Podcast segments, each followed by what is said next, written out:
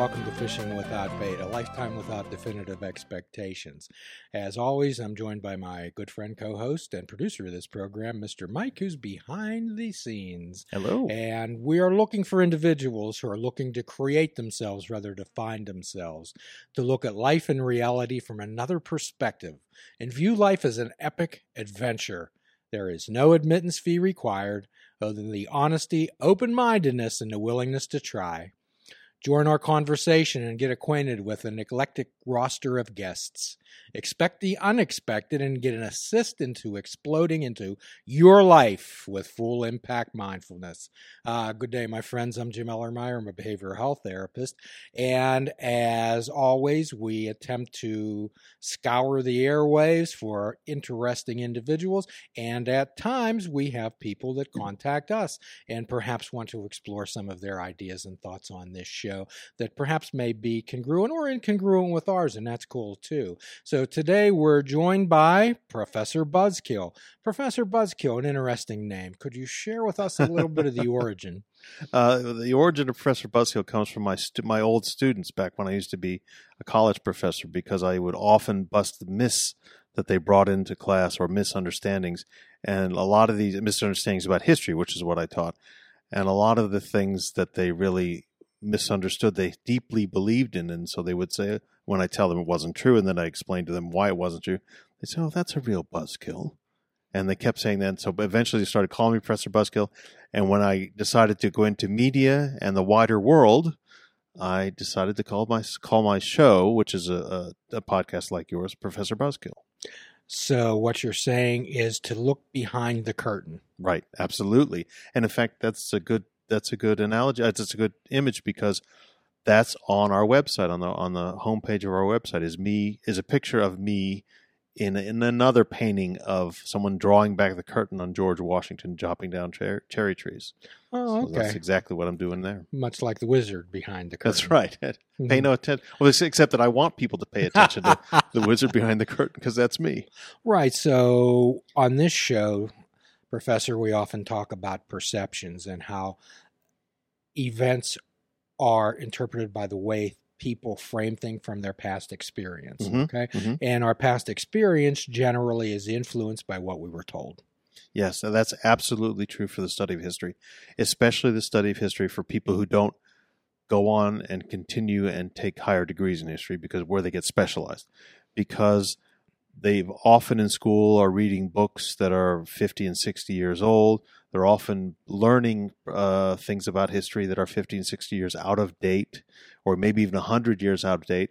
And that's where a lot of these myths and things build up. And of course, if you're not going to become a professional historian, you're not going to bother to spend any, much of your time looking up whether J. Edgar Hoover was a crossdresser, which is what a lot of people believe. But, you know, that's what they go through life uh, believing because that's what they were told. That's what they were told, so perception. So there's a thought out there that if one tells a lie loud enough and long enough, then people will believe it. Yes, and then we're seeing a lot of that happening these days. Indeed, indeed. So most of these things are based on fear. However, before the show, what you and I were discussing was that winners write the history books. Could you expand on that, Professor? Well, winner, winners generally write the history books. Fortunately, fortunately for historians and for the culture in general, winners also leave a lot of records. In fact, in some cases, in particular, Britain and what we're going to talk about today a little bit, made and kept a lot of records about, for instance, their empire building. Not only because they needed records for obvious purposes, but they needed to, they believed they were showing what a good thing they were doing. And now historians are able to go back through all those records and all those archives and find that, well, you know, it wasn't such a good thing that you were trying to enlighten and entol- a, whole subcontinent by, you know, treating them very badly. So it, it, winners could be writing the history, but they're writing it in such a proud way. The Romans wrote it in such a proud way that we're able to think to to find out. Well, you know, actually, what you were doing that sounded so braggadocious really wasn't very good at all. No, generally, and uh, you know, one of our favorite philosophers here is uh, the Trappist monk Thomas Merton, who said Mhm. that uh, most of the ills in the world can be traced to three things: greed, lust, and self-love. Yes. Yes. Certainly. and I keep thinking of the British uh, Empire going into and having that war with China, that rebellion, when the Chinese were actually trying to keep the British from from pumping, filling their country full of opium. Yes, the Opium Wars. Yeah, and and that's what I say about archives and records is the British are keeping records of what they're doing because they think what they're doing is right, and they want details of what they're doing. I mean, the Nazis keep kept enormous numbers of highly detailed records, and they couldn't possibly burn them fast enough when the Soviets were knocking at the door in 1945. And so we know a lot about we now know a lot about the inner workings of Nazi Germany that uh, you know a lot of wise Nazis, so to speak, wouldn't have wanted known. But, but they believed what they were doing, so they were sort of trumpeting what they were doing through their archives. And this is what happens when, in my world, in the behavioral world we talk about people's perceptions are their reality Yes, absolutely. and, and the deal is is how do we change the perspe- perception without insulting them Yes, and that's very that's often hard to do because a lot of the perceptions that they have are very comforting. and when we help people point out blind spots we ask them to take a look from another perspective Yeah. And that's hard to do because they've never done it before also as well. i imagine that uh, you had some incredulous uh, students well, yeah. Uh, mostly they're incredulous when they find out that a lot of their heroes don't necessarily or didn't necessarily do a lot of the things that they think they did and didn't necessarily say a lot of the things they think they said.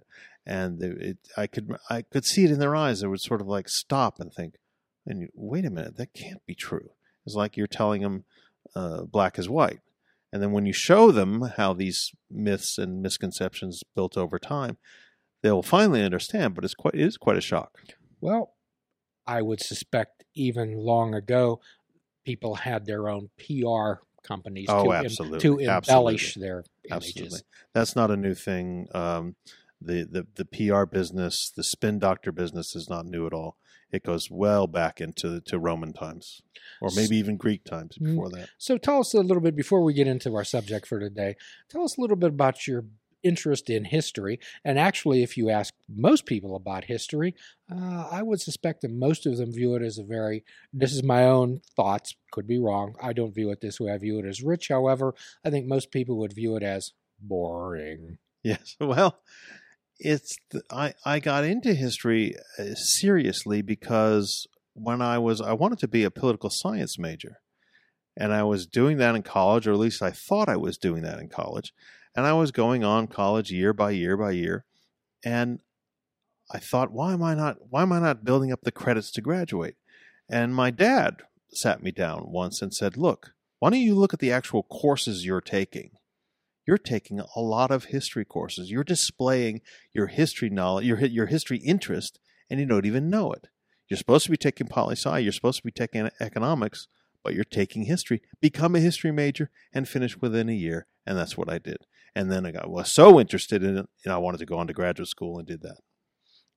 So you had the willingness to try. I had the willingness to try, but it was also, as we're going to talk about today, staring me in the face. It was just the details. You know, my, I had twice as many history credits as I had poli sci credits, so it would be crazy to continue to try to be a poli sci major. So, uh, and again, things were right in front of you. Yeah. So you had to actually have somebody wake you up. Exactly. Exactly. And that was your father. I, I was yes, and I was sleepwalking through poli sci, and he said, "Look, you're crazy. Just become a history major. Not only is it a good subject, uh, you you'll finish college on time." and he pointed out a blind spot. Yeah, you. yeah, and I was t- I was completely blind. And of course, once I looked at it, he was right. You know, he was he was saying you're almost done with the major in the requirements.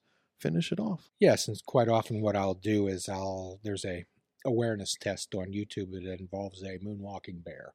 So perhaps you can watch that sometime, and it's Okay. it's excellent. Okay, Okay. so Even even when the stuff is right in front of you and you're the one doing it, you you often don't realize it. we're not looking there. We're not looking We're at. not we're, we're for it. blinded by these perceptions of what we think should be right, even even though we're our body or our consciousness is tell is telling us what we should be doing because we're it's forcing us to do it. We're just not paying attention. Well, and quite often on this show, what we do is differentiate between an expert's mind and a beginner's mind. Yeah, that's right. So we use the analogy of a expert's mind as you've seen a horse race. Yeah. It was one run on Saturday. Yeah. The Kentucky Derby. Okay. So these are big, magnificent animals. They can do one thing and they can do it very well. Yeah. However, what do they have on over their eyes, Professor? Blinders. Yeah, that's correct. So most people go through life looking for one specific thing. Okay. They have a goal either put on themselves by expectations of other people or Mhm. expectations of themselves. So they don't see many things that are around them. No. All right. So have you ever been around a three or a four year old child and Yeah. when they look Yeah. at something, Yeah. that that innocence and that joy Yeah. of, of being there and they're, they're seeing everything. Yeah. Everything. Because they're seeing partly because they're seeing it for the first time. That's a beginner's mind. And there's no reason why we can't walk through our day as if it were the first time we saw anything. Yeah. Often we need help, like as as you say, like in the case of my dad. Yes. So, and again, you know, we talk talk about buzz kills. We often talk about buzzwords on this show. But Mm. people have different buzzwords. Uh, we've alluded to this many times. The rappers today say woke. Okay. Yes, people are woke. and yeah. many, many, many, many, many years ago, they asked the Buddha, his people, the disciples asked him, "What are you? Are you a spirit? Are you a god? Are you a saint? Are you a devil? Are you a, what are you?" And he, his reply was, "I'm awake." Yeah. So there's no difference. An ancient Awake, concept. Woke. Right. Yes, and the Buddha didn't make that up either. No, he didn't make it up. He did. And, He didn't discover it. And he didn't. He's not getting the royalties from the rappers' music either. However, with this individualistic, egotistical, uh, self will driven concept that we pound into people's head today, anything that comes up that's new and works new for us, we believe we invented it. That's right. Right. It could be centuries old, as you say. It could, could be as old as the Buddha, or maybe even older than that. I was walking through a store the other day and there was this magazine, and the title of it was The New Mindfulness. Mm-hmm. Okay. yeah, there should be one. The ancient mindfulness. So the idea is what your dad literally stood beside you and screamed, "Wake up! Wake up. Yeah. No, and it changed my life. It it, it really focused my life. Open got- your eyes." opened my eyes, focused my life, and got me really got me going. I was, I was sort of, if you will, farting around. I don't know if Mike, if this is a PG show or a, so if that, is- if that counts, but um, it it's necessary. So what we help people do, and this is the concept of the full impact mindfulness, is Uh-huh. we help people explode into their lives. Right, Okay. No more wishing and waiting and hoping that something happens. right, right, right, And- right. Uh, that's kind of a segue into uh, exploring new opportunities, is what you presented to our show. And I found it so interesting, we just had to get together. So tell me, tell me about the reason that you contacted our show. Well, it's because of your the title of your show, Fishing Without Bait, which I think comes from the full, full edition of this book that we're going to talk about, The Compleat Angler by uh, Izaak Walton, which was written back in the 1600s. And I came to it by reading a philosophical book on golf, believe it or not, called Golf in the Kingdom, which was highly popular in the early 80s. And it, it was this sort of philosophical exploration of, of really concentrating on golf, believing in golf, and how golf, by focusing, how it could change your life and how you could look into these deeper things. And it mentioned this book on the way, and I thought, huh, that's interesting. So I went and got it, I read it, and that's exactly what this book does. It does it in much greater detail than Golf in the Kingdom did, and it then then I found out it proves to be one of the most popular books in the world. I think it's the most reprinted or the most sold book in English besides the Bible and uh, and Pilgrim's Progress or some. It's like number three on the all time bestseller list in English, which is not bad. Now imagine that if that was the final question on Jeopardy. Right, right. Um, yeah, what's number three? I don't think people would get it, and they certainly wouldn't believe that it, you know it's this it's this philosophical treatise about fishing. Quite often, uh, Professor, when uh, on Twitter I get some followers that have angling shops, have fishing shops, mhm. tour guides, whatever, because they believe that that's what this show is about. Right, right. It's about fishing. Uh, however, Uh, the fishing without bait is a concept that Mike and I developed uh, many years ago uh, when we're helping people to avoid dealing with unrealistic expectations. Yes. To keep your eyes wide open and deal with what's right in front of you. Right, right, right, right, right. So tell us a little bit more about what what happened after you started to read this book, and then we'll dive into it.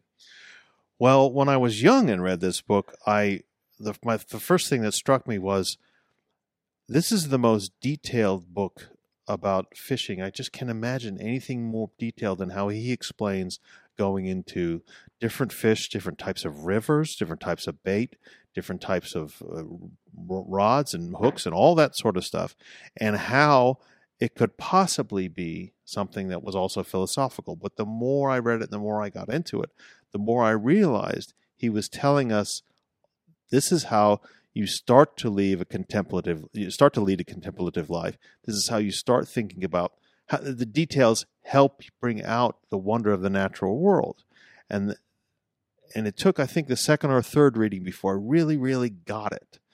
And then of course i went off and did other things and I, and I didn't forget about it but i came back to it recently because i saw the title of your show and i thought that this this book would be perfect to talk about on the show and because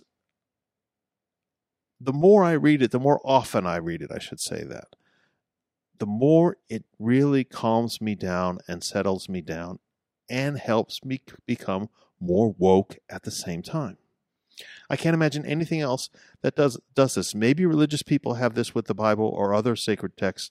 I don't, but it, this for some reason gets me in that frame of mind and then teaches me more about my mind. Well, and again, like you and I discussed earlier, everyone places things in order of their own frame of reference. Right. Okay. My frame of reference happens to be the 12 step recovery world, mm-hmm. which of course would be the big book and the teachings of the Buddha and the Quaker faith. Right. So, in one line in uh, the big book of Alcoholics Anonymous, which I happen to follow, uh, Bill Wilson says in the book that the best ideas are simple ones. Right. Okay. And right off, chapter one, in here he, he talks about uh, good company makes the way seem shorter. Yes. Seems like seems obvious, doesn't it? Yes. But how many people actually place these simple ideas into action and effort in their life, Professor? Well, almost nobody. But think of it: good company. My dad made the way shorter for me. It, it because he said, "Look what you're doing. You're you're traveling down a history path. You talk about political science, but you really are a historian in training. Follow that path. Or he didn't say follow, he said maybe you should follow that path. And boom, the realization hit me. And you and I talked about uh, there's three essentials to recovery, and you and I discussed that everybody's in recovery from something. Yes, right, be, right. Be in recovery of something. Be for recovery from being afraid of bunny rabbits. Okay, I'm so, terrified of bunny rabbits. Why is that a joke? I don't know. I, I don't know. So there's three essentials, Professor, and that's honesty, open mindedness, and the willingness to try. And Right. the most important of those is honesty. So what uh, what Piscator says in this book, who is the writer of the book, I will be as free and open hearted as discretion will warrant me to be with a stranger. Mhm. And to which Viator replies, I have confidence that you speak the truth. Yes. So right off they they lay the foundation of honesty. Yeah. We should probably tell the, the listeners and the viewers that this book is written in the 1600s, late six, in the middle 1600s, is written as a dialogue between two, and depending on what edition you get, sometimes three uh, people. Piscator being a fisherman, Viator or Venator being a uh, hunter, and uh, Auceps being a falconer, who's not in your edition but is is in mine. And it it it goes back and forth, and that was a very common construction back in those days.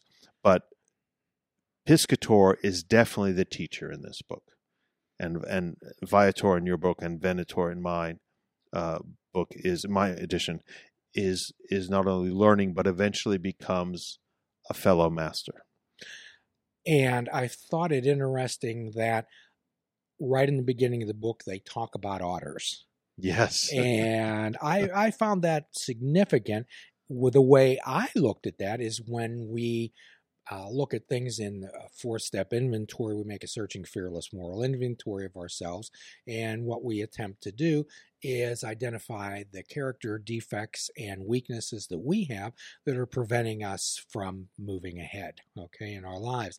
And I took this as saying that the otters are much like character defects and weaknesses that we want to root out of our life. please check out our website at fishingwithoutbait.com, where you can listen to the show, comment on our discussions, and find out where you can subscribe to our podcast. If you're interested in flying the colors of fishing without bait, click the shop icon on our website. We have clothing, mugs, cell phone cases, and so much more. Show the world that you fish without bait. This show is a member of the Sorgatron Media Podcast Network. Find out more at sorgatronmedia.com.